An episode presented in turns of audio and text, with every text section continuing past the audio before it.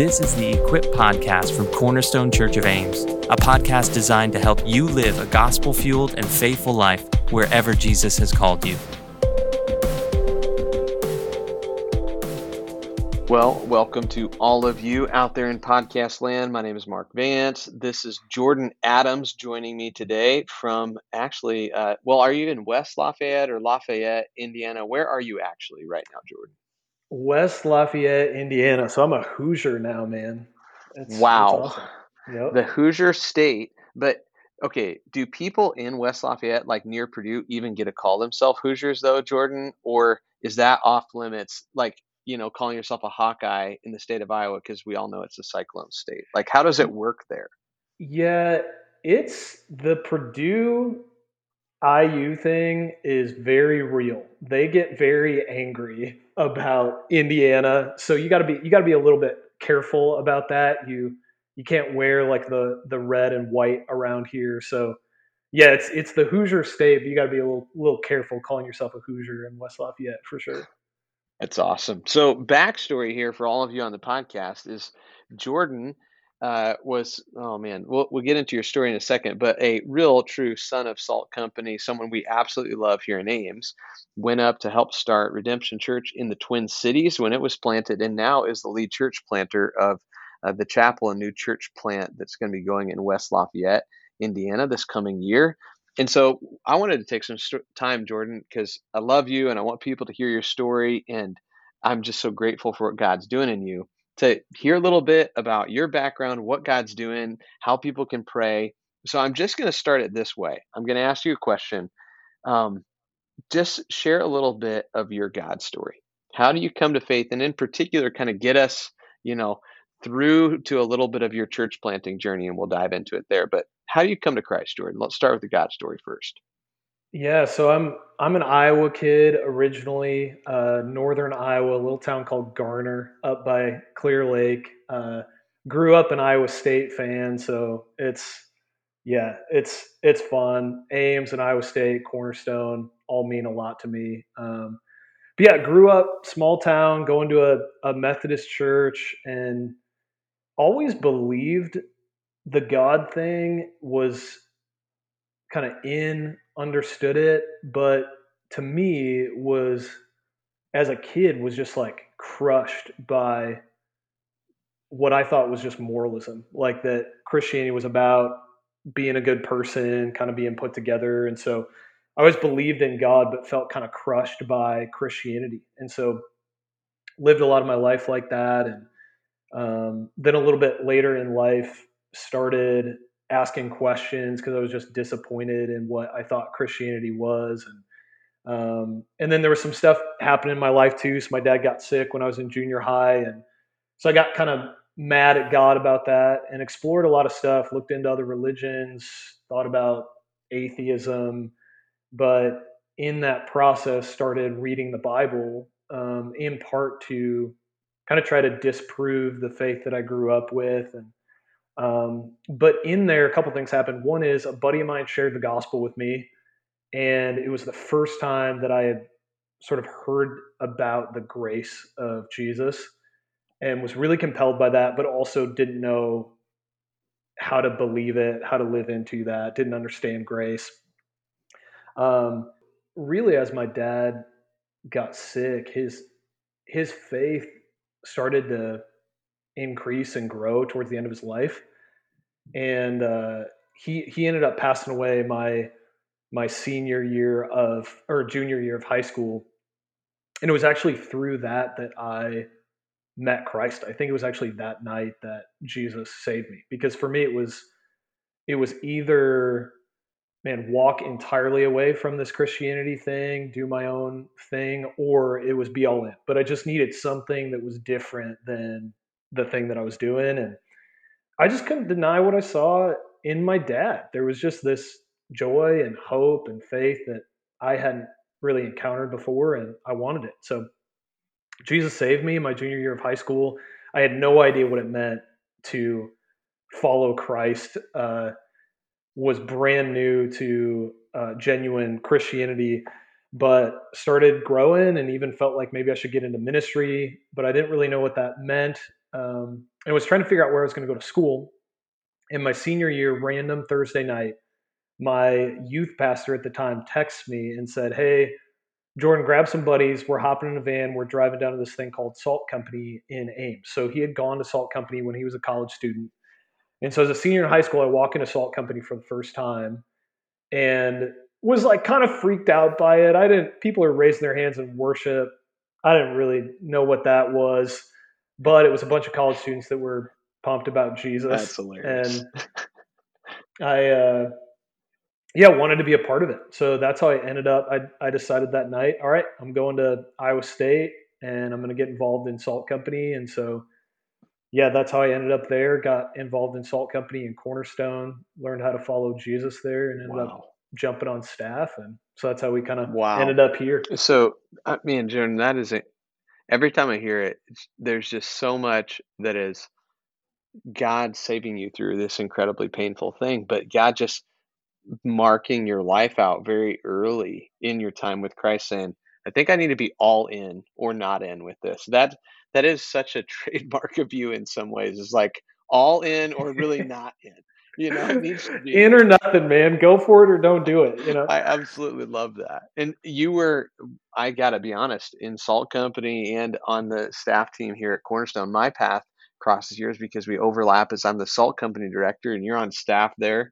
And I just love the work that, Guys, I remember Cornerstone before Mark oh, yeah, It's uh, it was a better place. now I was I was like an intern in college or something like that. But I, I remember the day that Mark Vance walked in the room when we were trying to figure out if we were going to hire him. Oh man, it, it those early years on staff were such a, I mean, incredible ride, full of pain, full of grace, full of great things. And it, man, Jordan, I saw God grow you and mature you and lead you, and then ultimately, inside of this time on Salt staff and all this this churn, we start doing this crazy thing called planting churches, and the Yeah. first, you know, one of the first major steps out the gate was there's all these Salt Company alumni in the Twin Cities and would love to have a church up there connected to them, connected to Cornerstone, connected to reaching students. And there's no one, I, I felt like Paul with Timothy when he'd send Timothy, there's, I have no one else like him who's like a son to me. And I thought, oh God, I'm going to have to send Jordan. Oh, these, these people are like my family, you know, but that's kind of what the gospel felt like it compelled. So what was that like for you, Jordan? A true like Iowa State Salt Company, you, you know, guy, you bleed cyclone, you know, red and gold here to go on a church plant.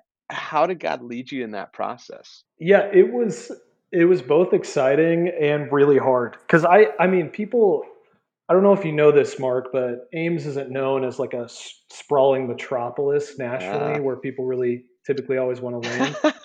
So so s- sometimes people are like in Ames for a while, ready to go to the next thing. For me, it was like I want to I want to be buried in Ames, Iowa. like I want to live and die here. I love this place. So I, I still love Ames. I drive into Ames and I'm like I am I am home. and so we we had been asked to go on a couple different church plants and just said no for a few reasons. They didn't feel like the right fit, but some of it was I, I really did feel like God was calling us to Ames. And so my my wife Jessamy and I bought our first house and um, we were moving in and we still had boxes that that weren't unpacked yet. And that's when Drew Stevenson called me and said, Hey, do you want to plant a church with me in, in Minneapolis?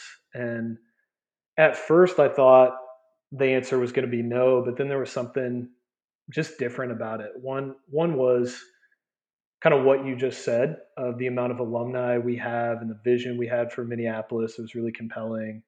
Some of it was the people that we would go with. Drew had always meant a lot to me. Some of it was just the sub- subjective processing with the Lord. And I think one of those things was I actually met Jesus on the U of M campus. So I shared my my story.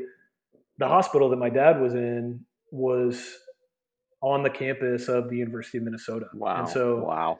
I was wandering around that night praying and on some random park bench on that campus is where I met Jesus. And so for me, this idea that you know, this place of what was like pain for me and my family could have this like redemption written into it was just really cool. And I felt like God was up to something in that. And so we said yes. And, you know, we, we moved away from the promised land of Ames and moved up to Minneapolis.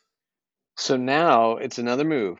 And hopefully, Jordan, I'm praying for you guys uh, a long term one. When we plant churches, we want to plant our lives in a place. And so you have landed in West Lafayette, Indiana, Purdue University, home of the Boilermakers. Boiler up, I believe, is the phrase that they use. And then they yell, Boiler up, hammer down. Yeah. I, some people yell choo choo after that, which eh, there's some train references that I don't understand, but I'll I'll get familiar with all this, Jordan. I'm I'm rooting for Purdue now. like I hurt when they lost in the NCAA tournament for you. Too soon, man. Too soon. Yeah, I figured that. so, why Purdue? Why West Lafayette? Why church planting now? How how do you decide to be a church planter? Kind of walk me through that process a little. Yeah, I mean, part of the reason why we ended up in, in Minneapolis and now we ended up coming here is I I just believe this vision, man. I, it's not that I want to keep moving or that we were unhappy in Minneapolis. We loved it there. We we have some amazing friendships there. We love that city. Um, but since I was in college, I just have felt like this vision of planting churches and major university centers doesn't feel just like something that I am doing for my job. It feels like what God made me to do and what I want to give my life to. And I just I just believe it. And I've gotten to see one of the cooler things of my life uh, was coming to Minneapolis and seeing sort of there was these theoretical ideas about baptizing a college student, and now I can tell you about Jack Miller who I met and who was an agnostic and then met Jesus and his whole life was changed and he got baptized, and became a leader. And so these theoretical ideas become real people with names and stories and getting to watch that happen is uh, it's hard to describe what that's like.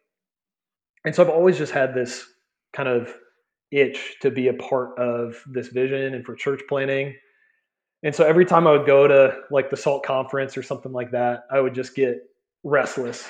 And there's there's a long backstory to it, but um, God kind of brought that restlessness to the forefront.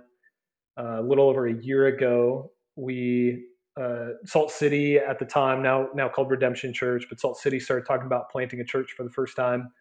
But it we weren't talking about me planting. We were gonna find somebody else, and there was actually this church planter that we went to Mankato and Minnesota State University with to prayer walk to see if we should send him there to plant. And I'm on the campus with this guy. I like him. I want to send him, and I'm just restless. And as we're prayer walking that campus, I felt like God was saying, "Hey, I, want you to do this. I want you to go, not necessarily there, but just want to want you to go plant." And uh, yeah, started talking with Jessamy about it, and we were wrestling but didn't know kind of what was going to happen with this other guy. And then two weeks later, he called me and said, Hey, I've had a total change in heart and I'm out. And so all of a sudden, Salt City was ready to send somebody to plant a church. And the guy we thought we were going to send was out. And so I felt like God was saying, Hey, step into this. And so through talking to some other people, we raised our hand and the elders there said, Yeah, we want to send you. And um, then it was like, All right, we're planting a church 2023, let's go. And so then we started taking vision trips to, to different places. We knew we wanted to be in a Midwest college town. We just love Midwest college towns and felt like that would be home for us, the right fit for us. And so we, we looked at a few different places and I remember driving into uh, Lafayette and West Lafayette for the first time and grabbing dinner and just everybody in the place was wearing Purdue gear and this place just revolves around Purdue and I just felt like, yep, I'm home. Awesome. I love this awesome. and yeah, and there's some compelling things too that we could talk about to be helpful, but essentially between the West Lafayette and Lafayette dynamics that I was compelled by, they're two pretty different cities and just want to see the gospel kind of unify these these cities. Well, Jordan, I love your story. I mean, you really are a college town guy. You know, you get you get what it's like to love the team. You get what it's like to love the university, love the place, and the Midwest. Eh, so, so much of church planting is not just a subjective sense. It is a subjective sense, but it's also like objectively matches me as a person. And I, I mean, I totally see that in you guys. And even you've landed now. You're in West Lafayette. We're recording this. I'm sitting in Ames. You're sitting in Indiana. And tell us a little bit about what it's actually like. You know, like on the ground, and I don't know if it's year one or year zero, wherever we are in this church planting yeah. process. Like, what is it like to move your life and start a church and all that sort of stuff? Yeah. Uh, so, kind of where we're at is my family and I have moved. Uh, the rest of our core team hasn't moved yet. There are a couple people on our core team that are here that we're spending some time with, but for the most part, the core team will be coming in over the summer.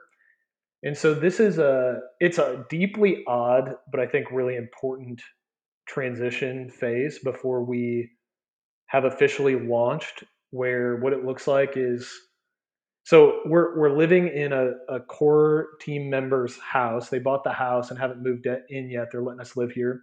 So all our stuff is in boxes in their garage, uh, and we're just we're living in their home, and we're just trying to meet people. And it's like I, I I've been sort of processing this myself, talking with our core team about this. We're sort of used to with church that you show up on a Sunday morning and there's other people there to go to church with in a church plant, nobody's just going to show up. So anybody that comes, you've got right. to you have to you've got to like meet them, and you've got to like have dinner with them, and then know them well enough to invite them to church that they would actually come, right? And so that's actually a significant process. You can't you can't just do that. And so we are here, and I'm looking for locations for a church to meet, rental spaces. It's been really nice to be able to just drive to spaces um, but most of what we're doing is just trying to meet people and build relationships and then trying to get established personally, figure out where Graham's going to go to preschool and where we're going to get groceries and where we want to live and trying to buy a house and do all that stuff. So just getting settled mm. personally. It's a great window in, Jordan, just because sometimes when we think about these epic things, you know, that we go attempt from God, we're going to be you know, playing the church or people are going overseas as missionaries, we forget like, what did you do when you got the first weeks? Like, well, we had to get groceries, so we went to Aldi's, you know, and then like it, we we had to live, you know. Ministry is what we do out of the overflow of where God plants our lives. It's not just this beautiful goal; it's really tangible stuff. Yeah, I feel I feel really unproductive, but I think in a way that's that's healthy. Like I feel I'm back to actually just praying and being like, God, can you help me to cross paths with somebody today that I can love and maybe talk to about Jesus and sort of waiting to encounter people. And I don't have my usual meetings and the stuff that I do. And it feels unproductive, but I think it's oh, it's good, Jordan. Important so part good. of the process. So, what can we pray for you about? How can people who are, what can we pray for you about? And then also, how can we get involved and support you? Like, do you have a website, Jordan? Is this what church planters do right now? Like where people can go and give and stuff like that? So, how can we get to know more about what you're doing and how can we pray for you? Yeah, yeah. So for for prayer, I mean honestly prayers for me and my family personally mean a lot. And so things like for us to build friendships here, uh, both for like the sake of the gospel, but also just we don't we need friends and want to know people here, absolutely. and yep, we miss having people that we know, and so even that God would just bring a few core strategic relationships into our lives that people that are easy to be around would be huge for us. Uh, super simple but practical things like childcare. We're trying to figure out what are we going to do for childcare here? We had that in Minneapolis. We don't have it here. So for us, as we move into our, our house in June, as we're also trying to launch like core team stuff and to not burn out. Um, so just things for our family would be huge. And then for our church, I think that we would be bold and patient at the same time as we try to meet people in the city and learn how to care for the city. Like bold in meeting people, but also patient that it doesn't have to be this explosive, really fast thing. We're here for the long haul. Uh, and then practically, we do have a website. It is pretty sketchy right now. Uh, we're working on it. it's we don't we don't even have our logo yet. We're still working on that. So don't it won't be impressive. But the chapel. So the name of our church is the chapel. So you can go to the chapel GL. GL is Greater Lafayette. So the chapelgl.com. And yeah, if you want to give, that would be that would be huge. You can just click the give button and you can give to any of our staff personally that are support raising or to just the general fund of the church. Rental space, startup costs are all expensive. And so all of that would help. And then if any of you want to move, we're we're still open for people to join our core team. So anybody at Cornerstone could could get you connected with me. I'd love to talk. Yeah, it's true, and I mean a true Iowa Stater out there in Purdue is saying it's a pretty nice place. So that's a, I mean that's a strong pitch, Jordan. It is. Well, it's a great place. I I am so grateful for you. I love you dearly, and just pray often for you. And so I hope for everybody listening on the podcast, they just get a little bit of a glimpse into your heart, Jordan. Uh, watching how God has matured you and prepared you, and how He's using you in the lives of people, but even just more so proud of the man he's made you and really grateful for you. So thanks for spending a little bit of time in the podcast and know that there are a lot of people in uh, good old Ames, Iowa, still praying for you, Jordan, and grateful for what we see God doing through you. So thanks again for the time, brother. Thanks, Mark, and thanks, Cornerstone. You guys have meant a lot.